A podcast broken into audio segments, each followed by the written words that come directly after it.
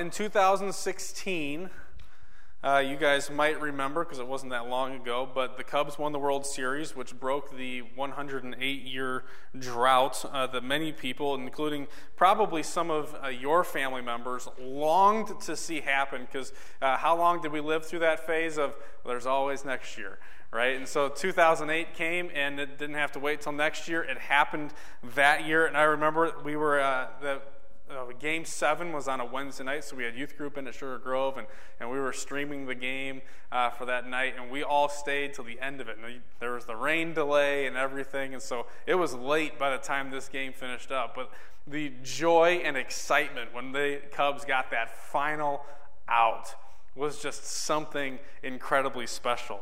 Um, and then after, of course, after the uh, Cubs win the World Series, just as every championship team does, uh, they come back to their home city and they have this big celebration and this big parade. Did any of you guys go to the Cubs championship parade? Me either.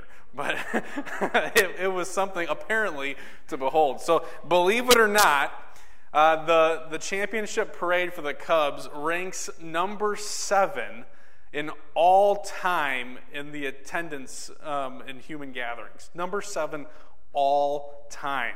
The most people attend. Now, to build on that, it's the largest gathering ever recorded in the Western Hemisphere of people. Can you believe that? The Cubs winning the World Series. Now, here's the thing when you watch the Cubs play away games, um, even when they are away, um, you see lots of Cubs fans in the in the crowd, so they, they travel well apparently, and you got all these people converging to celebrate this team finally winning a championship. So the biggest uh, gathering in the Western Hemisphere, it is the largest gathering of people that was not for a religious event. Now you might, some people might consider being a Cubs fan a religious activity, but as far as official records go, it is the the largest non-religious um, event where people gathered together. This was a an event to behold. You see the pictures, and it gives me anxiety looking at the pictures online. If you wanted to later, don't do it now, uh, but you could go just Google Cubs Parade, and it is just full of people by the masses because you have this great historical team that is coming. We are celebrating the fact that they have won perhaps one of the greatest series ever, right? That is going down in history. I want to invite you this morning to turn to Psalm chapter 24. We're taking a, a one week break in our uh, series on Philippians. We'll be back into that next week, but today we're going to be looking at Psalm chapter 24. Now, uh, Psalm chapter 24 was written uh, in tandem with uh, the account that takes place in 2 Samuel chapter 6. And you might be thinking, well, what in the world you just throw off uh, 2 Samuel chapter 6? I don't know what that is. In 2 Samuel chapter 6, we are given the, uh, the story of David leading a group of people to bring the Ark of the Covenant back to Jerusalem. And in 2 Samuel chapter 6 starts out with saying that David went and he uh, gathered the chosen men of Israel, 30,000 men, and they went and they got the Ark of the Covenant and they're bringing it back uh, to Jerusalem. And it's in this that David is said to have written Psalm chapter 24. And, and we uh, don't read Psalm chapter 24 as a song per se, but this would have been a chant or a, a song that they would sing as they're bringing the Ark of the Covenant back into Jerusalem, something uh, triumphal, something to celebrate, something to commemorate. This is a huge event for the nation of Israel.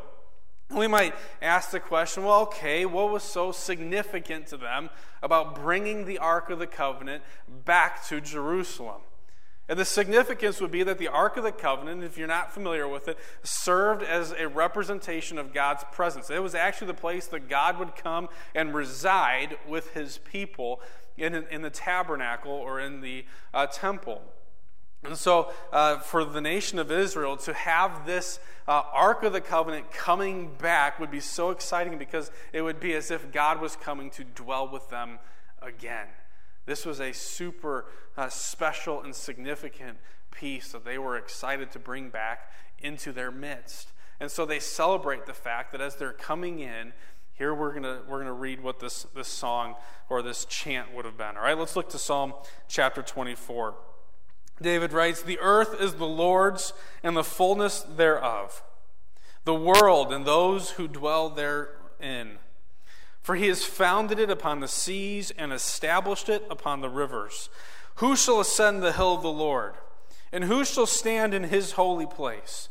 He who has clean hands and a pure heart, who does not lift up his soul to what is false, and does not swear deceitfully. He will receive blessing from the Lord and righteousness from the God of his salvation. Such is the generation of those who seek him, who seek the face of the God of Jacob. Lift up your heads, O gates, and be lifted up, O ancient doors, that the King of glory may come in. Who is this King of glory? The Lord, strong and mighty, the Lord, mighty in battle. Lift up your heads, O gates, and lift them up, O ancient doors, that the King of glory may come in. Who is this King of glory? The Lord of hosts. He is the King of glory. Let's pray. Heavenly Father, Lord, we are excited to open up this passage and, and to get a taste of the celebration that was taking place as, as the, uh, your people were able to bring the Ark of the Covenant back to Jerusalem. Lord, I pray that you would help us to understand a, even just a glimpse of that significance, a glimpse of that joy, a, a glimpse of that celebration, that we would experience it ourselves and we too would, would uh, sing out, Who is this King of glory, the Lord of hosts? He is the King of glory. Lord, I pray that in the moments to come, that you would speak truthfully, you would speak powerfully to us where we're at. Lord, we, our desire in our hearts is to grow in our relationship with you, to deepen our knowledge of you, to experience you in greater ways. And so I pray that you would be honored, that you would be glorified in the moments to come as we unpack this passage just a little bit. We pray this now in Christ's name. Amen. Amen.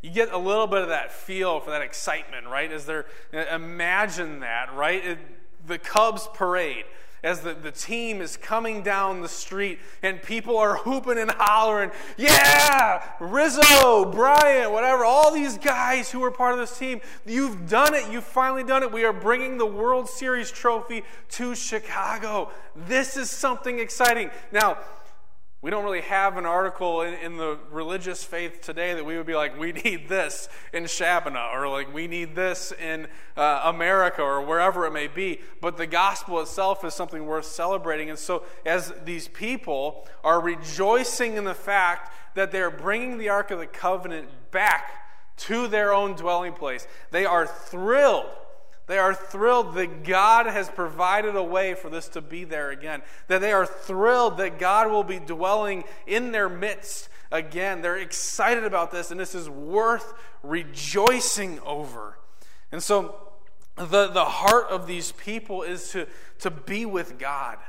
The heart of these people is to, uh, to worship God. This King of glory that they speak of as they chant their way back into the city of Jerusalem.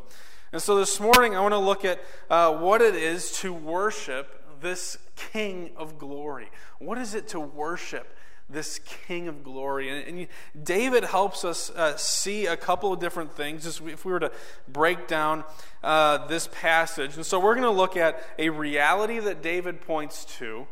We're going to look at a response that we're supposed to have to this reality, and then a result that comes uh, as a part of our response uh, to the reality. The first of which I want to look at is the reality. David says that if we're going to worship or appreciate being in the presence of God, we need to stop and acknowledge God's character. We need to acknowledge God's character. He starts it out right away in verse 1, and he says, The earth is the Lord's and the fullness thereof, the world and those who dwell therein. For he has founded it upon the seas and established it upon the rivers. At the very beginning of this song of praise, this song of celebration, David stops and he recognizes the fact that the God that he loves, the God that he worships, is a sovereign God. God is a sovereign God. What does that mean to be a, a sovereign God? What David is affirming here is that this is not some God that is ruled by other uh, powers, be it physical, be it spiritual, whatever. We serve a God who is sovereign above all of them. And the reason for this, David says, is because he's the one who created everything. Not just a part of the creation, not just uh, different components of it, maybe not even just the idea of creation, but he himself created everything. So David says, therefore, he is sovereign in rule over all of it. Now, we're going to, throughout today's sermon, look at the uh, experience that the Israelites would have had in some ways with other deities um, that, other, that people around them would have been worshiping and that they would have been exposed to. We're not in specific, but the ideas that come with it. And this is significant when David speaks of uh, the sovereignty of God, because uh, many of the other religions of the day believe that their gods, little g, their deities that they worshiped, were sovereign, but that they were only sovereign over different components of creation. They were only sovereign over little parts, not the whole of it. So think about it. Even the, let's let's go just directly to the uh, Egypt, right? When the Israelites are in Egypt, how many different gods did the Egyptians have? Tons. And you look at the different gods they have, and it's said that even the 10 plagues that took place and as a part of the deliverance of the nation of Israel was a, a demonstration of God's sovereignty, his power over the Egyptian deities, to prove to the Egyptians that that is not the true God, but I am. And so, as, as we look at this, we see in the different gods that the Egyptians worshipped this idea they had a sun god, they had a cattle god, they had a, a god of fertility, they had a, all these different things. They created a different god for all these different components of life. But David says, our God's not like that. We don't need to have 10, 20, 30, 100 different gods. We have one God, and He is sovereign over all of creation because He created it. He rules over it. He is not bound by anything. He himself is all powerful, all knowing, and totally sovereign. And as we begin to look at this uh, character of God, it helps us to start there and say, man, we need to have to worship this King of glory, to appreciate, to really cherish the gift that He's given us to dwell in His presence. We need to have a really high view of God. The higher the view of God that we have, the greater the humility that we'll have when we come before Him. So David starts it off and says, God is spectacular. Throughout this psalm, if you were to jump down to uh, verse 8, he's who is this King of glory? The Lord. He's strong and mighty. Uh, the Lord is mighty in battle. David says, first off, our God is sovereign. He rules over all things. And he says, our God is also super strong, right? Our God is super strong. And the word here used to say that he is strong is the, the closest equivalent in the Hebrew language to what our word for hero would be. Right? We, we have been living in the, the age of heroes. Uh, in recent days, it's been movies coming out about superheroes. Uh, in, in the past, maybe it was maybe as a younger person, you remember reading comics or, or watching cartoons of, of superheroes and the excitement that it brought. These, these powerful beings that would fight against evil and use their good nature to, to conquer the evil forces around them. They, there's something unique. You know, if I were to ask you, what is your favorite superhero. Who's your favorite superhero? You could probably think of an answer. Because even if you didn't uh, get into superheroes, I'm sure you know who they are. You could list a couple. And so, in a sense, what David is saying here is listen, our God is strong. He is like a hero. He is a hero. And you know what's uh, interesting is you look at uh, superhero stories, right? Ingrained in these stories is this idea that the hero doesn't fail.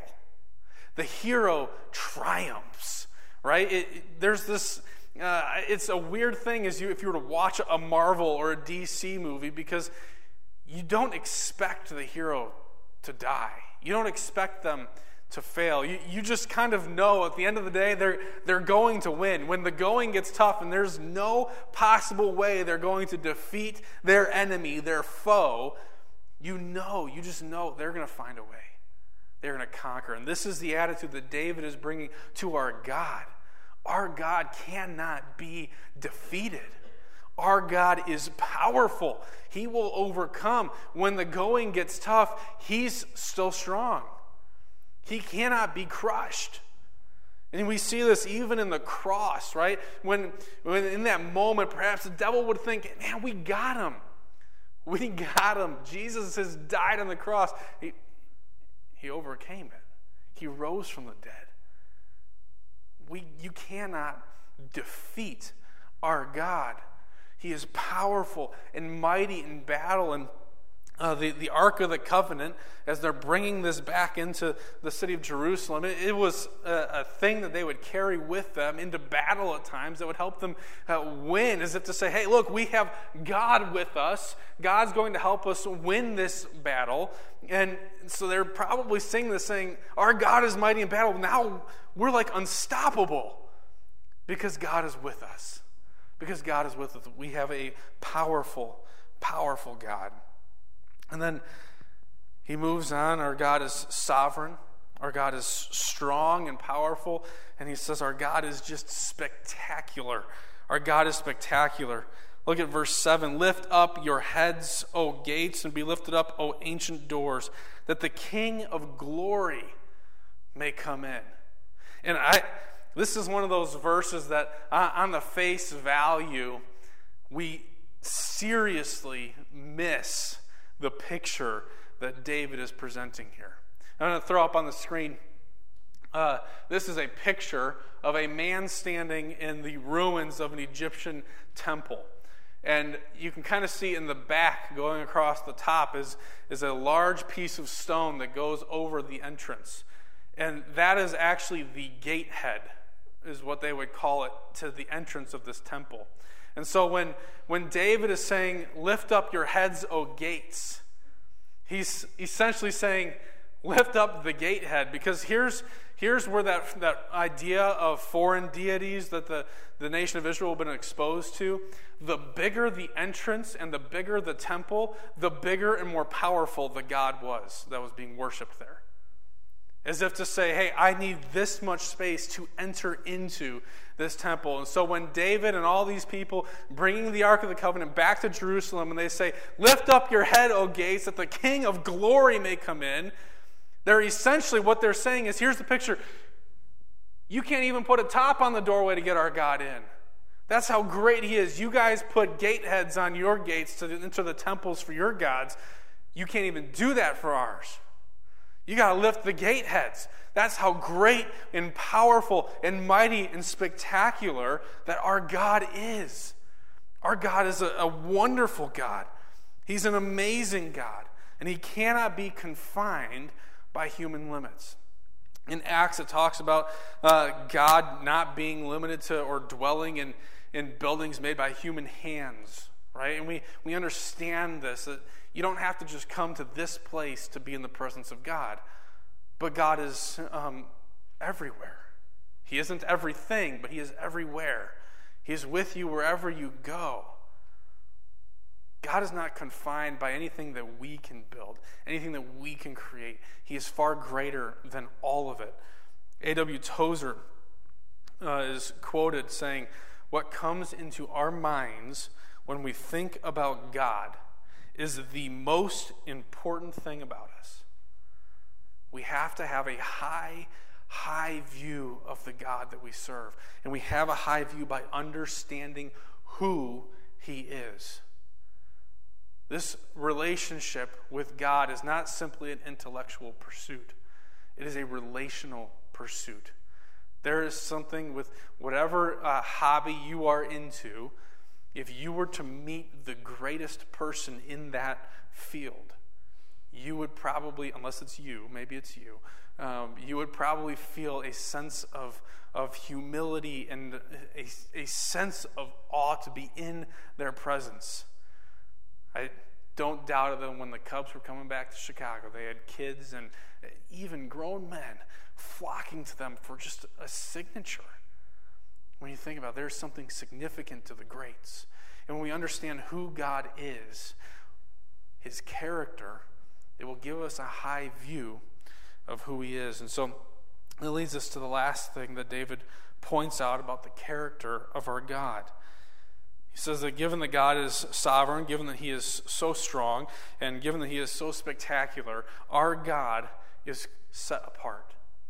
He is set apart. We've sung songs this morning Holy, holy, holy is the Lord God Almighty, right? To be holy is to be set apart. And, and David says, asks or poses the question in verse 3.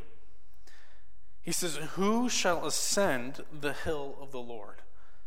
Who shall ascend the hill of the Lord? And who shall stand in his holy place?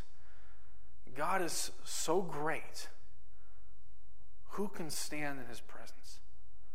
Who can enter into his presence? And when uh, David is talking about this, he's really asking the question who has the right to be in the presence of God? Who has the right? And when we have that high view of God, that wow, look how magnificent and amazing He is, it helps us understand our own shortcomings. But not in the sense of like it's going to kick you while you're down, but in the sense of, wow, such a great God has loved me so much that He has created a way for me to be in His presence. I can be in the presence of this God always. I can enter freely to the throne of grace because of Jesus' blood. Ama- amazing. I don't deserve this. I don't deserve this. And so he poses this question Who can, has the right to be in the presence of God? So when we look at his holiness, it leads us to the next part of appreciating uh, what it is to worship, what it is to be in the presence of this great God, that we, we've acknowledged his character, and now we adhere to God's conditions. This is our response. The reality of looking at who God is, our response to who God is, is to adhere to God's conditions. If you were to look in 2 Samuel chapter 6, it's only the first few verses that, that start off with, oh, we're getting these 30,000 men. We're going to bring this, uh, this Ark of the, the Covenant back to Jerusalem. And then it quickly moves to the story of a guy named Uzzah. I believe that's how you pronounce his name. You're probably familiar with it. Uzzah was a man, as they were carrying the Ark of the Covenant, it started to, to tumble and tip. And so, in, in good heart, I believe, I, I can't judge the guy's motives, he, he reaches out and he touches the Ark of the Covenant, which is forbidden, by the way, uh, to touch it directly, to prevent it from falling. And when he does this, God becomes angry with him because he has broken the conditions in which men are supposed to enter the presence and treat God. And so God strikes Uzzah down, dead. And David gets upset about this because he's, he's trying to help, but Uzzah had broken, broken the conditions in which God had set before his people. And even when you look in, in uh, the response in verse 4, this is where uh, David, in a sense, answers the rhetorical question in some ways that he posed in verse 3 Who has the right to stand in God's holy place? In verse 4, he says, He who has clean hands and a pure heart, who does not lift up his soul to what is false, and does not swear deceitfully. That's who has the right to stand in the presence of God. And so, if you were to look at the requirements were of a priest, the, the Ark of the Covenant would sit in the Holy of Holies in the tabernacle or the, or the temple. And only the high priest, and once a year, would go in there, and he would have to make all kinds of purifications and sacrifices to make himself pure in the eyes of God. And even then, they would tie a rope around his ankle that if he went in there and was impure in any way, God would strike him down dead on the spot, and they'd have to drag the guy out. There was very high standards to enter into the presence of God. And so, as David is looking at this, they, remember, they are carrying the Ark of the Covenant back. He's saying, Who has the right to be in the presence of God? Well, remember, the law says that you have to be perfect, blameless to enter into the presence of God. So, that's what David is saying here. He's looking at the requirements of what it is for a priest to enter in the Holy of Holies. That is what is necessary to enter into the presence of God. And so David outlines a couple of things, and he says, clean hands, a pure heart, does not lift up his soul to what is false, doesn't swear deceitfully. So if we were to put this into maybe some, some modern vernacular that's going to be easy to remember, maybe, uh, will be to say, David says we need to have right affections. Let's start there. We need to have right affections. He who has clean hands and a pure heart does not lift up his soul to what is false does not lift up his soul to what is false. What he's saying, to worship God, to not be deceived by that which is false in our world, to be drawn away by what is deceitful, to be consumed with what isn't true. I think of what we'll uh, come across in a few weeks in Philippians 4 8, when, when Paul is saying, whatever is true, whatever is honorable, whatever is trustworthy, right? Think about such things. To set your mind on what is true. That the love of your life, outside the people sitting right next to you, would be God and what is true about God. What makes people so angry is when lies are shared about the God that we love, the God that we worship. We need to know the truth. Who is this God? David says we need to have the right affections to enter into the presence of God. I would add to this that in verse 6, he says, Such is the generation of those who seek him, who seek the face of the God of Jacob. Sometimes people will come and they will seek God, but what they're really seeking isn't God Himself. They are seeking God's blessings. As if God were that means to an end. If, I, if I'll seek Him, then He'll give me all this good. This is really what I want. I want all the good. I, if I could skip God, that'd be fine. But David is saying, listen, those who are blessed in the eyes of God, those who have right affections, are those who seek God Himself, seek the face of God. And this is an encouragement for all of us at times to not become consumed with what can God give us, but to become consumed with who God is. And examine your prayer life. This will tell you where you're at. Is your, are your prayers consumed with God, help me this, God, solve this, God, here's all my needs? And what portion of your prayer time is consumed with the, the splendor and awe, the amazing God that we serve? The amazing God who loves us, and just uh, affirming who He is and saying, God, you are so great. Thanking God for all that He has done, for who He is. What part, examine your prayer life. If your prayers are all help, help, help, then my guess is you're skipping over the who God is and coming to what God can do for you. Let us examine and, and seek the face of God, seek Him first. And then David goes on, he says we need to have right affections, we need to have right attitudes. We need to right, have right attitudes. Shall stand, who shall stand in this holy place? Clean hands, a pure heart a pure heart. It starts with your love, and it moves to your attitudes, working from the inside out. What are your attitudes towards others? Those that are pure. I think of, uh, you guys ever had McDonald's? It's good in a pinch, right? You swing by, quick drive through, get some food, and let me tell you, it smells so good, right? And I'm hungry right now. So this is even worse. But you get that McDonald's bag, that paper bag in your car. Oh, those fries, they anyone hungry for lunch? and you're so excited to eat that McDonald's. And then you, you eat it, and in that moment, in that moment, it tastes so good. It just, it's like feeding what you need. And then about two seconds after you finish, you're like, oh, why did I do that? This is hor- I feel like junk now. I just want to go lay down. You're like, I need to go on like a cleanse to get all this nasty out of me, right? What is inside what we dwell on, changes how we act on the out. You have to start in. And that's why Paul, I believe, says in Philippians to dwell on such things. Because what we'll do is, because David's also going to point us to having right actions. He has clean hands. He's, he's saying, listen, you need to be pure and righteous in your moral behavior. God has called us to moral purity. But what happens sometimes is we start with the moral and the right actions, and we expect it to lead us to the right affections, and we'll go right actions, right attitudes, right affections. But it's the other way around that God calls us to because you cannot have right actions without first having the right affections. It starts with the inside, it starts with your heart and works its way out.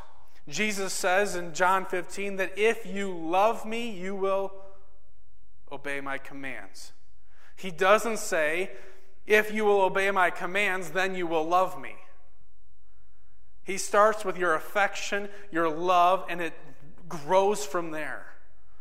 And so we need to be careful of this because uh, in Paul's writings to Timothy, he says sometimes we have the tendency to re uh, enslave ourselves, to put a yoke of slavery back on us to say, hey, you know what? We can have the tendency to, to skip that affection even now as believers and only look at the moral and right actions and become consumed with this. And it is a yoke of slavery, he says, that is there to condemn you when you are not doing it out of your affections for Christ. It starts with your love of the person of Jesus. You see where David's looking at here? It is a pursuit of God that is going to lead you to moral uh, purity. But that is the requirement of God. Cheap grace is, a, is something that has come out of the theological movements in the past. And, and cheap grace will tell you that, listen, it doesn't matter. It is, God has forgiven you. And now it doesn't really matter anything else. It doesn't matter if you live your life differently. It doesn't matter if you uh, make Christ the Lord of your life, but He has forgiven you. Now you, you essentially have your get out of jail free card, um, get out of hell free ticket in the person of Jesus Christ. That's what cheap grace will teach. But costly grace will teach us that God has sacrificed His own Son not so that we can abuse that and say, hey, I'm going to go on living in a life of sin because at least I know I, I, I've got my uh, hell free ticket. But costly grace will help us to look and say, listen, I appreciate the grace of God because as I pursue the righteous life that He's called me to, I'm going to fail. I'm going to stumble. My affections are going to be drawn other places at times because I am weak in my flesh and it is in those moments when I fall short that I appreciate the grace of God that He doesn't condemn me. The costly grace of Christ. It is there to support you in your shortcomings, not there for you to abuse it and say, hey, uh, who cares about what Christ has done? But no, to pursue holiness with God to pursue holiness with God. And so David has said to appreciate this presence of God, to appreciate this worshiping of the King of glory. We look at his, uh, his character, we uh, adhere to his conditions, and then, and then there is a result that we acquire God's rich charity. Verse 5 He, that the person who is completely morally pure from the inside out, he will receive blessing from the Lord and righteousness from the God of his salvation. And sometimes this is like we were talking about a minute ago, where we start or where we try to finish. But uh, when we are seeking God Himself, the results are a secondary benefit that God will bless us because as you examine the moral requirements, the conditions that God has put to be in His presence, you cannot meet them on your own. That is the purpose of the law to show us that we need a Redeemer.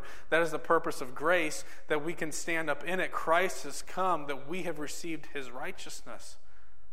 We cannot adhere to the conditions that God has put forth on our own. This is why David, even here, is speaking of a salvation. A salvation, a deliverance that God has given to his people. When God has given you the righteousness, He has counted you worthy not because of yourself, but because of His Son. And then we get to experience the great blessings of God in this life, even now.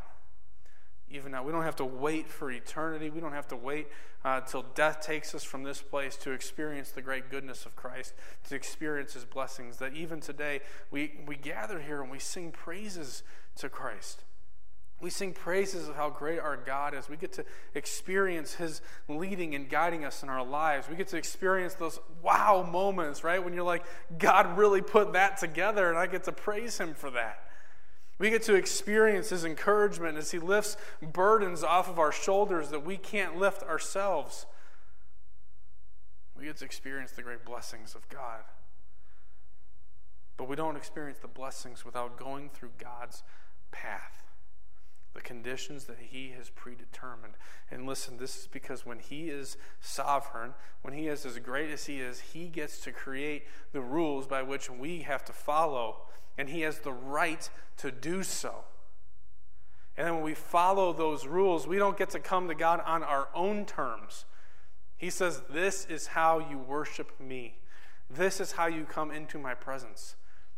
And we praise him because he laid out the full requirements as seen in the law, and then he sent his son and said, Listen, you can't do that. This is ridiculous in a sense. I'm going to forgive you of your sins by my son bearing the wrath. You're going to receive his righteousness. I'm going to create a way for you to enter into my presence even today. And so we stand and we rejoice in the fact that Christ didn't come to abolish the law, but he fulfilled it. And then in his fulfilling it, he has given us righteousness that, that you and I today can enter into the presence of God now as we sit here on your way home, when you get home, in the middle of the night, when you wake up and you can't sleep, in the middle of your difficulty and your trial, you can go to God and he is there with you. Not because you had to do anything, but because he has done everything. We come to God on his terms. On his terms. We serve an awesome God. We serve a powerful and amazing God. And He's set the, the, expectations, He's provided a way, and we rejoice in the salvation that He has given to us. So that we could go throughout our days and not have to be carrying an Ark of the Covenant around to say, Lift up your heads, O gates, so that the King of glory may come in. But that we could say, Look at my life. Look at the King of glory in my life. Look at what He's done in my life. Look at what He's continuing to do. I am a walking, living testimony of God's grace, His mercy, and His love. You say, Let the King of glory come in. Let the King of glory come in. He may be worshiped. He is the King of glory, the Lord of hosts.